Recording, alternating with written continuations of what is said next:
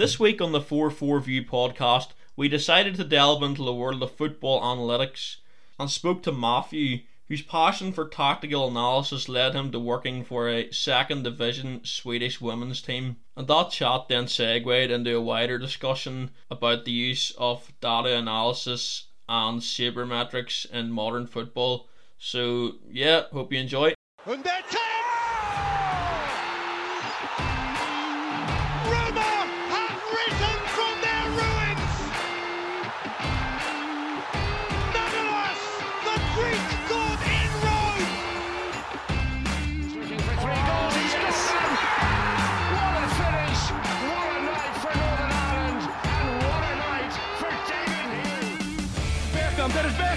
Dennis Bergkamp met de bal aan. Dennis Bergkamp. Dennis Bergkamp. Dennis Bergkamp. Dennis Bergkamp.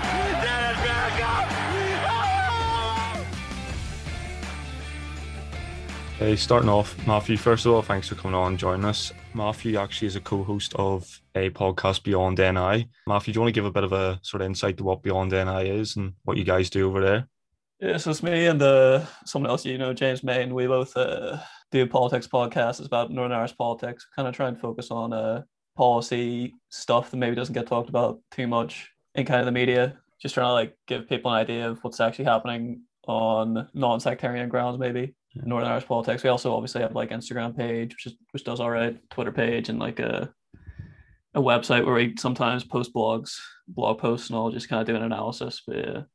Happy days. I think we've probably known each other for the guts of about twenty odd years now. I think back to the, back to primary one at this stage, like, but back then I probably I wouldn't I wouldn't have thought that we'd be doing something like this twenty years later. But but here we are. So starting off, yeah, Matthew, just give us a bit of an idea, uh, the whole situation that you found yourself in, obviously regarding the Swedish team and what you did to get there and what the role sort of involved. And yeah, so I guess the best kind of place to start with it was that I was doing like a tactical write-ups on like Reddit. Uh, I would just kind of be sitting there writing like things about, you know, uh, did analysis on like very classic games like, you know, Istanbul, did analysis of kind of more contemporary stuff like whenever Frankfurt had their period of doing really well with like uh, Andre Silva and, you know, all those kind of players. I did an analysis of that as well. And then I got like uh, approached on Reddit by a, a coach of uh, second division Swedish women's team, asking if I would be up for doing a bit of tactical analysis um, for him, and I was like, yeah, sure, it sounds sounds like good crack. He actually, he he also had like a couple other uh, scouts for him, so he, he had like online scouts who were watching, you know, teams in that division and doing reports for him, but I was doing a kind of, he would send me footage of his team and I would kind of do some tactical analysis of it and just kind of get my like input. I obviously wasn't telling him necessarily something new. He probably didn't know about the team. Mm-hmm. It was more so I was just giving like an outsider's perspective on like how he's playing and maybe what, what, you know, kind of consistent things I was seeing in it. Did you have sort of a half decent size sort of following through Reddit, or or were you just sort of doing it kind of on your own accord, like every sort of week? Or I was definitely doing it on my own accord because for the most part I was doing it like through uni. So right. I was just kind of doing it as like, you know, I had the time, but then also Reddit's a weird place where you don't really, well, I think it's different now, but back then, uh, you didn't really have a following, but I think you kind of gained like maybe notoriety. You kind of, people would like maybe recognize your name.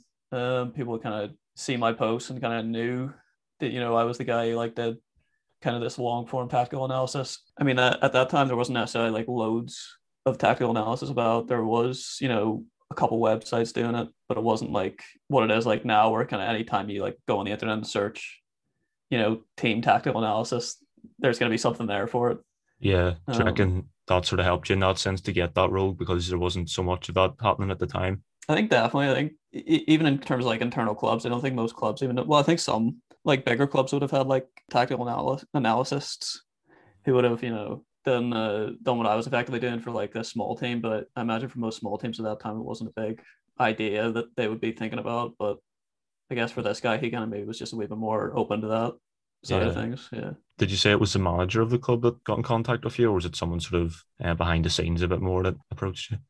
Yeah, it was actually just the manager. I think his name was uh, Philip uh, Rinstad. I think it was. I don't know if I've butchered his name, but uh, yeah, Swedish guy. I think it was who just kind of got in contact, asked me if I wanted to do it, and was perfectly happy to do it. Like obviously, as a team? Are they sort of well known, or is it more so kind of a minnows? So is it in, in women's football in Sweden? It's maybe not got too much sort of coverage over here, but over there in Sweden, would they be well sort of known? Or I think they'd probably be fairly small. Like uh, their second division in Sweden and a women's team like as well. But I think actually Sweden does have a very good female football uh, system. I think maybe uh, I'm not an expert on it necessarily, but I think they do actually have, you know, a good women's team and a good women's national team as well.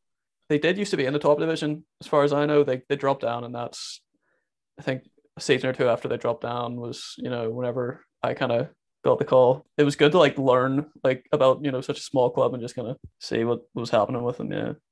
Um, was it, were you doing it for long, like, with the role, or was it just kind of on a temporary basis? It was just the one, uh, the one long kind of thing where he sent me over, like, all this game footage. I think it was, like, four full games he sent me over, and I went and did like this big kind of, I basically did what I was doing for, you know, all the stuff I've been doing for Reddit previously, where I was just doing big tactical analysis of it and kind of giving my long form thoughts on like what is happening and, you know, what could be done in the future maybe. Did he did he cut you off at some point today, or did you just have other stuff going on? Or I I think at the time, uh, looking back at it, I think I could have dealt with it better, because I think for me, whenever I got that, I was there like, oh great, now I can like go do it for other places. I yeah. I, I kind of saw it as like, oh, well, now I'm going to go send like emails off to like, you know, teams in like the fourth or fifth division of England and see if they want it done, um, mm-hmm. which maybe wasn't. I probably should have like built up more of a portfolio, which mm-hmm. I think in retrospect, you obviously kind of know, because I, I think about that with like, you know, the politics stuff. I'm sure you guys have found that with the journalism stuff where portfolio is kind of like so important. Yeah, yeah, definitely. Hi, Matthew. I'm just uh, um, wondering, uh, how, how did you sort of get into the the whole data analysis thing in football? Like, you don't have any like sort of qualifications in it, do you? Or it's just something you did as a hobby initially? It's it's one of those things where I think I, there was just always a bit of frustration. Like, even whenever I was watching Match of the Day, I was always a wee bit annoyed that they didn't spend more time just like actually talking about how the team plays or how, you know, the team kind of functions on the pitch, as opposed to kind of just doing like the vague kind of platitudes of, oh, you know, they played really hard, they put in a lot of passion, and that's why they won the game. Yeah. And I think as the internet kind of developed and like the football kind of side of the internet kind of developed, I think. Yeah, Football Manager and things like that. Yeah, yeah, yeah. Like uh, I just kind of got more and more interested in it to a point where I was, you know, reading quite long articles just on like how, you know, the team should be positioned and, you know, very football nerdy kind of stuff, I guess. At that stage, were you looking into sort of, you know, the way obviously nowadays to have the sort of expected goals and expected assists is a big thing in, yeah. in sort of football analysis? At that stage, were you looking at that as well, or did that not, not quite become sort of a prominent stance to kind of look at in, in the game? Or I, I was really interested whenever it first came out, because I do remember there was like quite a lot of kind of talk. talk. I wasn't actually one of the, one of those like data people who was able to like actually really kind of create new data. I would kind of just take other people's data if I saw it and just kind of, you know, steal it basically. I I really liked, uh, because I do remember whenever it first came out, kind of like a lot of the um, expected goals. And there was also like, there was, inter- I don't know if you guys remember a guy called Stefan Kiesling, I think his name was. Mm-hmm. Bayer Leverkusen striker. Bayer Leverkusen, yeah, yeah. He, yeah. him and another German footballer decided to create or like a, a form of data analysis that would um, take a pass and it would figure out how many how many men you were taking out of the game with that single pass. Mm-hmm. And it was trying to figure out like ball progression passes, which I found very interesting, even though I don't think it was like a public kind of thing, but I just thought the concept of that was probably one of the more interesting like stats that I kind of came across whenever I was looking into that kind of stuff. But right. I kind of more just stayed on like the actual tactical analysis of a team, like looking at how they are playing through like film and like footage. Mm. It's mental like how big stats and like data analysis has become the sport recently. I think it probably first became like wider public knowledge, and I don't know if either of you have seen it, but you know the film Moneyball? Yes. If yeah, either of yeah. you have ever seen that, about uh, it's about this American baseball team, the Oakland Athletics, who basically, like, I know we're going away from football here, but uh, it's based on like the, the M L B, like the Major League Baseball in America. There was this team, the Oakland Athletics, who were coming off like their two thousand one season, and they just lost like their I know, I think it was their big like final game or whatever the big playoff game was over, over there to like one of the bigger teams, like New York. I can't remember whatever the New York version of the big baseball team is over there. Yankees. And they were going to, they were going into the new season, looking at how to like uh, how they could compete with these bigger teams. but they obviously didn't have the same levels of money as the big New York teams or the big Boston teams. So they looked towards their, their manager, uh, general manager, Billy Bean. Uh, he sort of got in touch with this guy, Peter Brand, who's like a Yale economics graduate.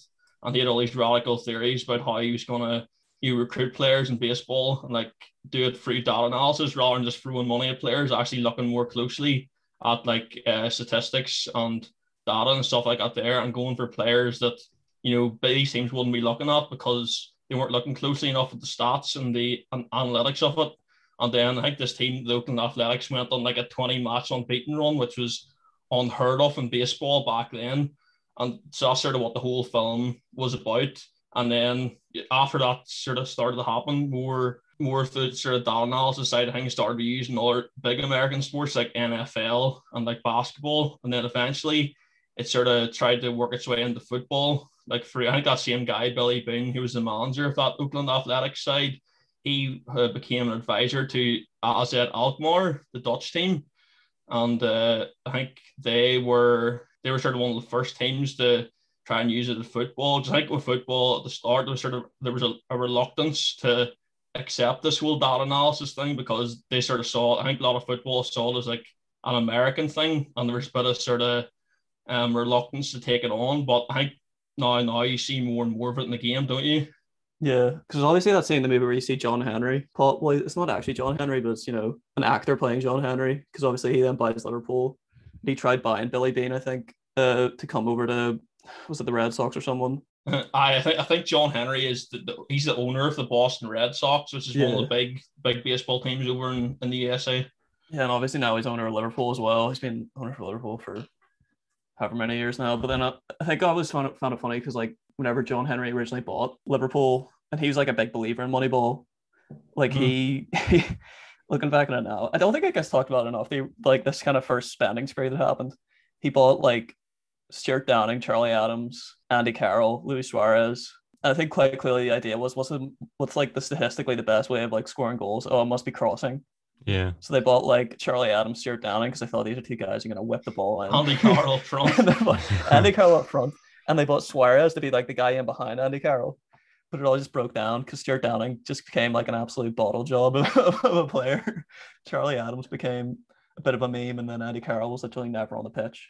So I thought it was funny. But then I think Liverpool clearly like did develop. Like apparently they have like a lot of behind the scenes stats that no one ever gets to see in terms of like scouting players now and actually figuring out what, you know, they did with like clearly Sadio Mane and, you know, a lot of other kind of signings they've got going on who've just like come back, come out. Like Mo, Mo Salah is probably another one who uh, kind of got caught in the kind of data analysis, which Liverpool does behind the scenes. So it, I mean, I think Moneyball's definitely like a, I don't want to say it's the singular way forward, but I think for some teams it's definitely becoming like the, the thing to kind of develop and like find out how it does get used in football. Yeah, you look at another team in England who really basically their whole model is based around Moneyball is Brentford. Their owner Matthew ben, uh, Benham, sorry, who also owns Midtjylland F C in Denmark, who they're also sort of heavily in, in, invested in this whole data analytics and sabermetric system. He's actually he's he's an he's an Oxford physics graduate. And he also a lifelong Brentford fan, and he, he made his money through this company called Smart Odds, which is basically a company that he invented who calculate the outcome of football matches percentage-wise for, amongst others, professional gamblers. So basically they're trying to get a one-up on the bookies by sort of trying to calculate mathematically the outcome of football matches. So that's how he made his money. And then he took over Brentford in twenty twelve, and like he radically remodeled them. Like the whole transfer system was changed to like almost a stock market approach where you look for these players in these smaller continental leagues, like the Turkish Super League and like Sweden, like Denmark, like all these, all these like leagues that none of the other bigger clubs were looking for to find talent, like these players that were being overlooked by the bigger sides, basically trying to then identify this talent. And then their whole transfer strategy would be identify underrated talent, developing them, and then selling them on for a profit. So you see that a lot with, like, for example, like Neil Maupay, who plays for Brentford, or sorry, he plays for Brighton now in the Premier League. They bought him from like the French, the French uh, like second division, and for like like pennies, and then they sold him on for like twice or maybe three times to Brighton in the Premier League. And you see, you've seen how Andre Gray as well. They sold him to, I think it was maybe Burnley for a profit. Ollie Watkins of Aston, to Aston Villa. Ben Rama was taken from the, the second division in France. He's now um, he's now playing for West Ham in the Premier League. And then you see it with Ivan Toney as well. He's their top scorer, Championship's top scorer this season with thirty-two goals. And he he when he they bought him from like Peterborough in League One, and they'll be looking to sell him for probably he probably has a price tag of thirty million now.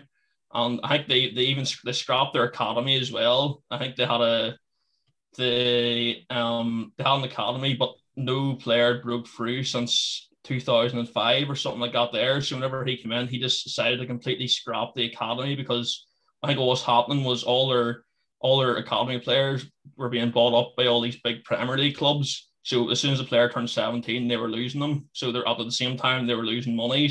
So I think they they changed their whole approach to like a B team. They replaced their academy with a, a B team who took on players who were rejected by other clubs and overseas players sort of looking at trial in England. So instead of losing their best academy players to all these bigger clubs, sort of because obviously they're based in the London area, so they're big fish, they're small fish in a big pond with likes of Chelsea, Arsenal, Tottenham, et cetera around them. So instead of losing their best academy prospects to these big clubs, they were now getting these academy rejects from the bigger clubs who are maybe being overlooked.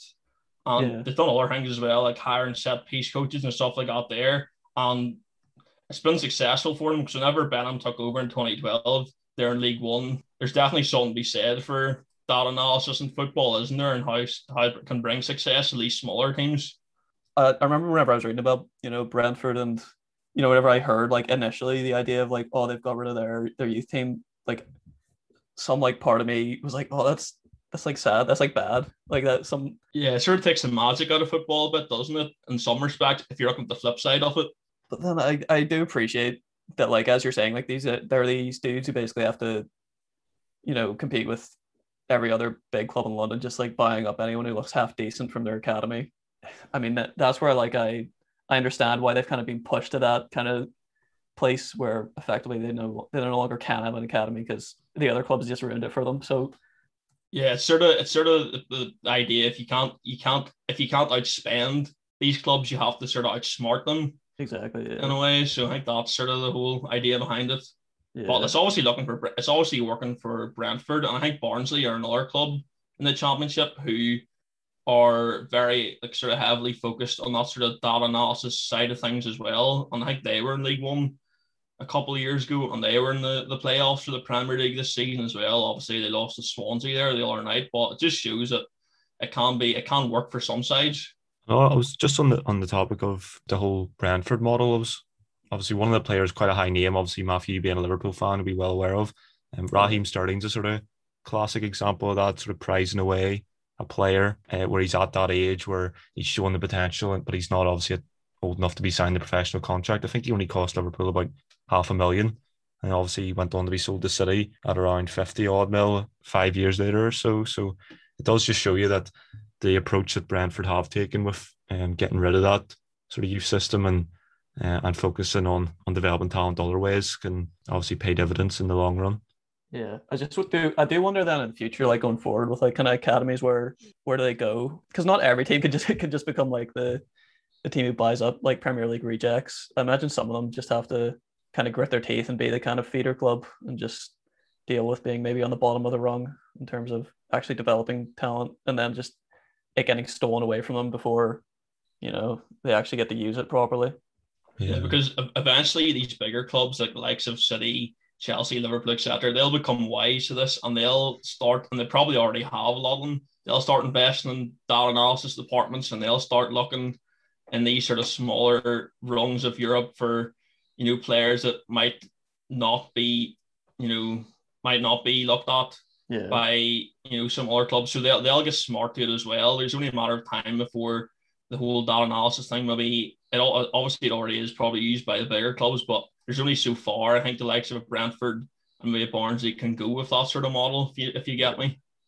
I think it's it's definitely the only thing which is holding them some, some of them back to some degree now is probably um, like these smaller clubs starting to like have very very like exhaustive data into like actually recording the data that like or like once there's like some independent like you know, Opta or someone like kind of gets to that level of being able to like take in all this data from like the lower levels of football, you'd imagine all these big clubs and all of a sudden just be able to like scouting would just be now, instead of like actually having to go do rigorous scouting around the place, all you need to realistically do is look at the data, figure out what player like fits your model from like the lower leagues, and then just make sure that he actually does on the pitch.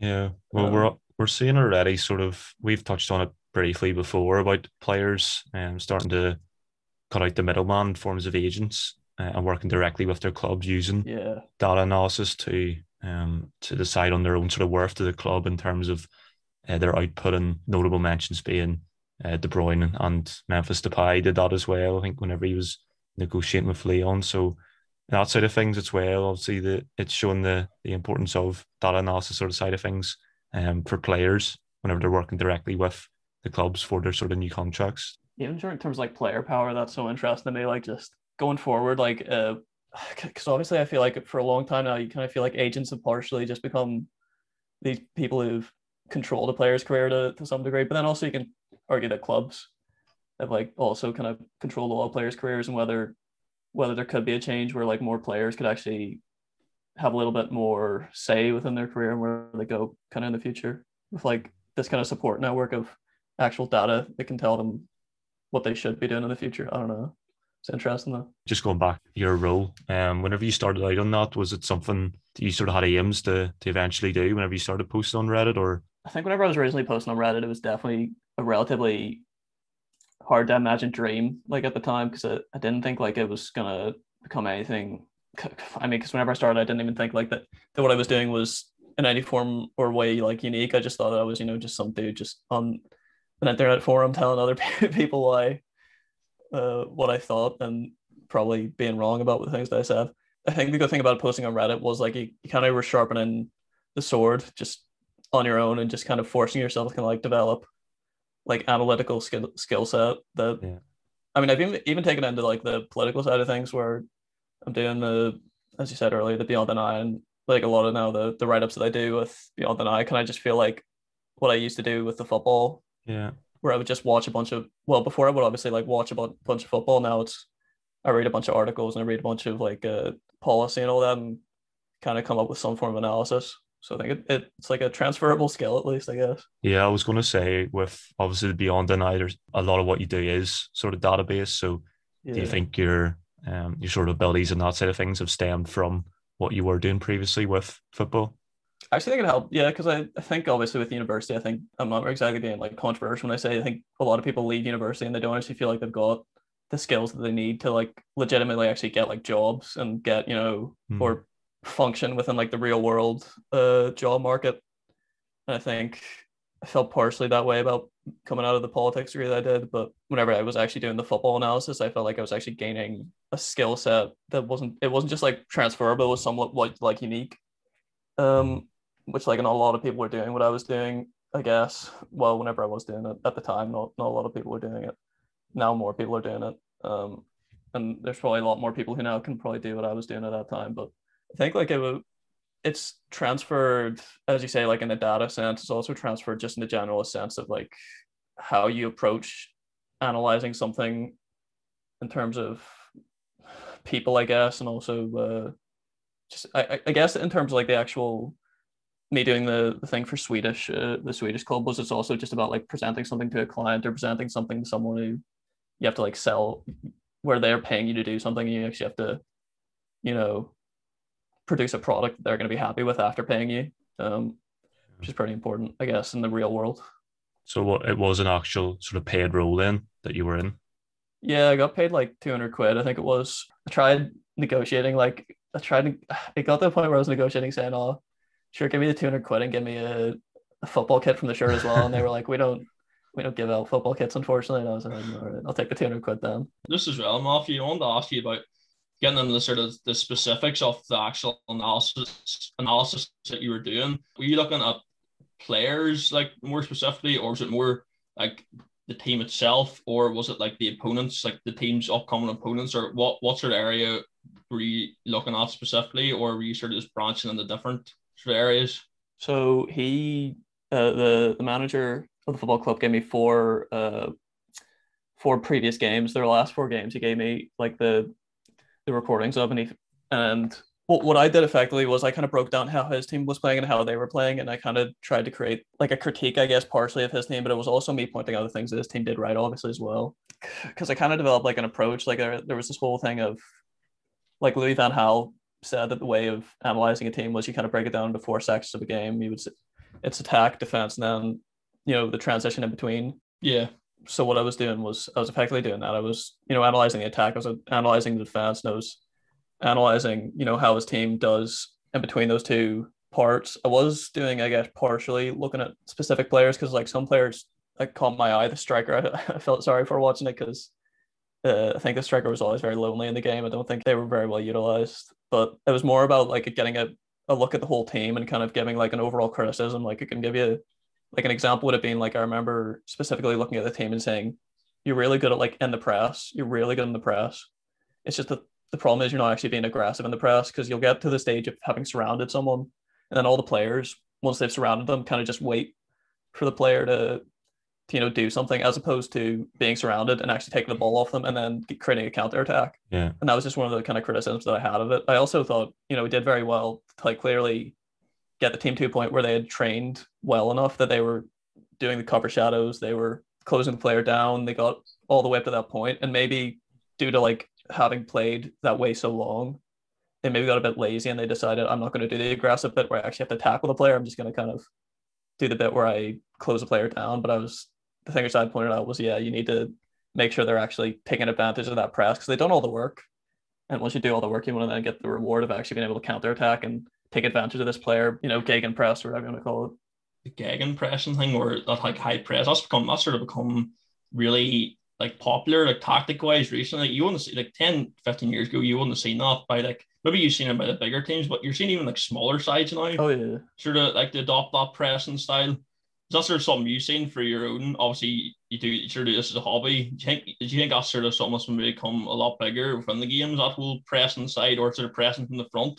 Type football, obviously, Jur- Jurgen Klopp is popularized in the Premier League. I think that's become, I think for some teams, obviously not all of them do it as high up the pitch. Not even Liverpool do as high, high up the pitch as they mm-hmm. used to. But like I think definitely having a press at some level of the pitch has become, for a lot of teams, just the norm in terms of how you play football now. And I think there's becoming, there is coming a kind of response to that where you're now seeing a lot of players who are a lot more press resistant. Like they have a like even players from center back to like goalkeeper, like you can clearly tell that the game's now getting like to a level of technical ability to deal with that high press. Yeah. Where, you know, you have players like Ederson or Alisson or Virgil van Dijk, or I don't want to just name Liverpool players because I'm a Liverpool fan, but uh, you know, you could take Thiago Silva. I mean, Thiago Silva's been, you know, that kind of technical player for like ten years now. He, I mean, they, they've all got kind of got that ability to deal with a press and to kind of work the way out of a press. Even if they're surrounded, they seem to somehow get, get away out of a press. You see with Tuchel and Lawton, the Chelsea team, like they're very comfortable passing around the back and getting out of a press. Exactly. So, and I think a lot of these teams have come a lot smarter at uh, positioning the players, so they actually end up with more overloads on the ball. Um, I think at the start of whenever like this whole pressing thing happened with Jurgen Klopp, a lot of teams at the back kind of weren't worried about having more men at the back than uh, you know the opposition was. Now, whenever, you know, you see like a Pep team play and they're getting pressed high, you know, all the center backs are back, all the full backs are stretched out wide to the very edge of the pitch. The C D M's probably there giving support. And then there's probably also like one other midfielder. So they've got a lot smarter in how they actually deal with mm-hmm. the press in a way of like making sure they actually have enough, enough players to pass the ball out or having like a route to go to, I guess. And having having a centre back with the attribute of being able to pick a pass and yeah. ball playing centre half has become so of such importance to teams nowadays. So many of them are obviously looking players that can build from the back rather than route one and, and that sort of things. The game's become a lot more about the sort of build up. Um, having players like that, as you mentioned, Van Dijk and the likes of Harry Maguire as well, you'd throw in there.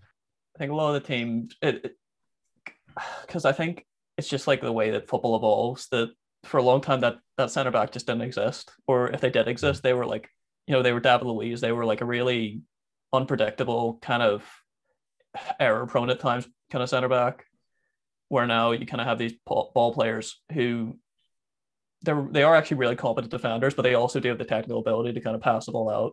And it's kind of just the game kind of developing to a place where I think every player now has like a heightened level of expectation on like a technical degree.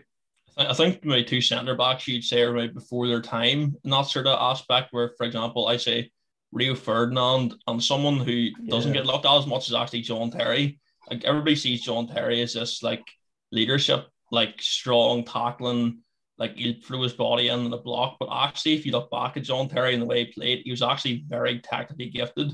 Like he could, he could he play off passer, he, yeah. he could play off either foot. He was actually right footed, but he used to spray like spray out passes to the wing like with his left foot. Like and it looked like he was like it looked like nothing to him. So and Rio yeah. Ferdinand as well, obviously, is someone like he sort of started that whole trend of stepping out from the back and sort of being a link between, you know, defence and midfield. He was sort of all so there was I was just thinking of two centre backs who maybe sort of before their time, certainly in English football anyway, in that respect. I think the beauty of the likes of Rio Ferdinand and the John Terry was their defensive partner as well. So obviously um, yeah. Rio had Nemanja Vidic and John Terry had Ricardo Carvalho. So them having maybe a bit more time on the ball to pick that pass, should they have made a wrong decision or whatever, they do have that player who's going to get maybe a bit more stuck in than they would alongside them to, to cover up should they need, need be. Yeah, I think it's also funny now because obviously it's almost like now the defensive partnership is, as you said, like used to be like kind of the I don't want to just like stereotype it in the hard man and the technical one. But then now you've obviously got like, you know, it used to be Ramos and Pepe. Now it's Ramos and Varane or, you know, so it's not like quite as much of a, I feel like now almost some teams want two similar centre backs as opposed to having, you know, two different kinds of centre backs. Cause I feel like the same way about Liverpool right now would be, you know, they like having Joe Gomez and Virgil van Dijk. And probably the only difference between them would be that Virgil van Dijk's a lot more consistent than Joe Gomez. But, you know, Joe Gomez is like a decent passer. He's like decent, you know, uh, and obviously very good, like athletic defender. And I think you can see that in other teams as well. Like I said, like Ramos and Brown, it's not that they're like, you know, completely a distance apart. They're both athletic. They're both quick. They're both, you know, decent with their feet. Um, as opposed to like, you know, Pepe and Ramos, who were, you know, hard man and, um, and uh, kind of the more technical, even though Ramos was a bit, you know, he's a, he's a hard guy. I don't want to say that he's not a, a hard uh, centre back. He's a different kind of centre back though to what Pepe would have been. Yeah, it's, it's almost yeah. not as if like some teams are prioritising like technical ability over that sort of yeah. phys- physicality side of things. That's almost been like a revamp now, where almost like if if they are hard in the tackle, they can win a header. That's almost like a secondary thing. Like that's a, oh, well, that's a bonus. But actually, for a lot of teams, it, it's, it looks like that ability to pass out from the back is almost first and foremost whenever they're looking at bringing a centre back in. Definitely. Were you looking at the sort of individual attributes of certain players? I, but even whenever I was picking out players, I think I always usually picked out players more because there was some like problem with like the way they were playing, or there was like a very strong point to the way they were playing, which made them stand out. Um, because like I was saying, like the striker felt a little bit isolated. I thought that the midfielders were good, but they weren't being like utilized enough, like the centre midfielders, because they always just were just going out to the wing. I was kind of there, like, we got two good centre midfielders. Maybe one of them could, like, you know, run to support the striker. So I didn't necessarily pick up like individual uh, players, but I was definitely like m- looking at players, thinking, what kind of the, what could they be like offering the team right now, like from the skill set that you're seeing? Yeah, I suppose at the level that the team is at, it's it's sort of hard to find players that are notably stand out as well. No disrespect, yeah. of course, but you're not exactly working with, uh, with like so Premier League footballer kind of kind of level of ability. No, it's metal. That's a, a Swedish second division women's team is doing this. Like looking into data analysis, that's that's that shows you how far the whole data analysis side of things is is went in football. Yeah. The team like that are are utilizing it. Yeah, I think they had a very young manager. Like I think he was like in his. Uh, I want to say like late twenties, early thirties. So I think he definitely probably like the youth probably helped him in terms of like being open to doing that kind of thing. Yeah, yeah. yeah. Maybe more a more old school manager. I couldn't see Sam Allardyce sifting through ninety minutes of tactical analysis. yeah, I was just about to use the exact same example. Believe it or not. But... Apparently, what Sam Allardyce did actually back in the day, when this was like in the nineties or something. Apparently, he he was quite into like. He's like quite into N F L or something, or he's quite into what, like the way the N F L used. I actually think statistics. I can remember reading yeah. somewhere that whenever he had that like that Bolton team, he was big into like sports, the whole sports science side of things, apparently. Yeah. So maybe he's actually more progressive than people give him credit for.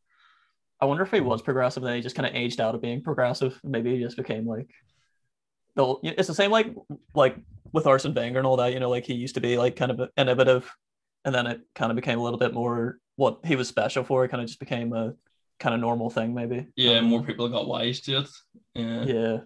Like he was he was very he was very revolutionary in terms of like revolutionary sure in terms of like the whole nutrition side of things as well. Yeah. Like before that you've seen players in England would have they were still going for about ten pints after a game and they would have you know they were still drank and stuff like that there. And then he completely changed the whole the whole sports science side of things as well. So yeah.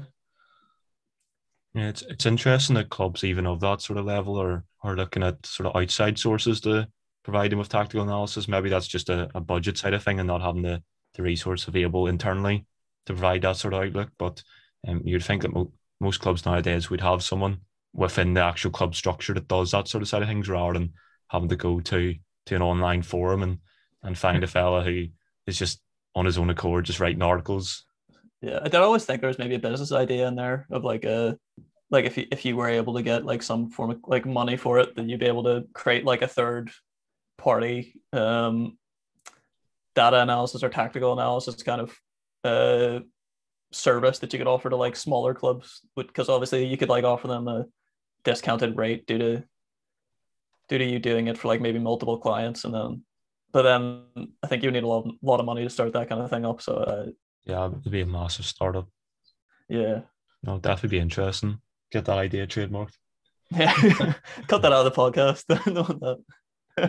I just wonder. So, were you looking at like full ninety minute? Whenever they were sending you over the videos, the analyze, were you were you watching like full ninety minute matches? Yeah, yeah, yeah. So I, I was watching the whole match. So he sent me yeah like four complete matches. Um, that I assume he, uh, I think someone at the club just recorded them themselves, and then just would have would then uh, send it over to me. Uh, those four games, and I did the analysis on them. Yeah, I just wondered about that, the process. That, is that something that after a while maybe gets a bit monotonous, like having to like, sift through ninety minutes, like ninety minute matches in the, the Swedish women's second division? Like, is that is that something that after a while you're like, right? No, I like football, but this this is a bit far type thing. I can't watch someone boot the ball up to the other side of the pitch again. No, I think. Uh, At the time, it wasn't. I think now it would be, because like if, whenever you're doing a nine to five, I think it's different because you're there like, I don't want to watch this kind of thing. Uh, just like for another two hours of my night, whenever I don't have that much time left in my day anyway. But like I think whenever I was in university, I think I I ate through. I used to watch like stupid football games. I remember I watched like because there's this there's a website called Football Footballia or something like that, where you sign up for free and it just has like this whole collection of, like classic games. So I remember I just went back and I would I used to just watch stupidly old games. I remember I watched like that Real Madrid Frankfurt game from like the sixties of that was that was the glory of university. You just had far too much time in your hands. You had way too much time. So I was just like, yeah, I'm just gonna watch today, like, you know, Hungary versus England from like the sixties, and it's you know, it doesn't matter to me. Like I'm fine with it. But now like if I was to do that, I'd be there like, why am I doing this? I I don't have any time in yeah, day anyway. I don't have a student, like... student loan anymore. Yeah. I gotta work for my money now. Yeah. The beauty of it, eh? Oh, yeah. Take it for take granted. Take me back. Take me yeah. back. One only other question that I want to ask you is, do you think that maybe like clubs need to be careful about not like relying too much on like statistics and data analysis? Because I think that sometimes that people look at stats, but like sometimes they can be quite misleading. Like, for example, you see somebody scored twenty-five goals in the season, right? On the on the face of things, that's that looks like a very good stat. But like if you actually delve deeper into that, how many of those goals scored were penalties? How many of those goals scored were tap-ins? Another one, like a pass completion rate. You see a player has a hundred percent pass completion rate in a match. Um like okay, one hundred percent pass completion rate, but how many of those passes were a one-metre pass to his other midfield uh, partner, or how good were the quality of the opposition, how of the other midfield he was playing against? So I guess sort of what I want to ask in that is, is perhaps maybe like the interpretation of statistics more important than the actual statistics themselves?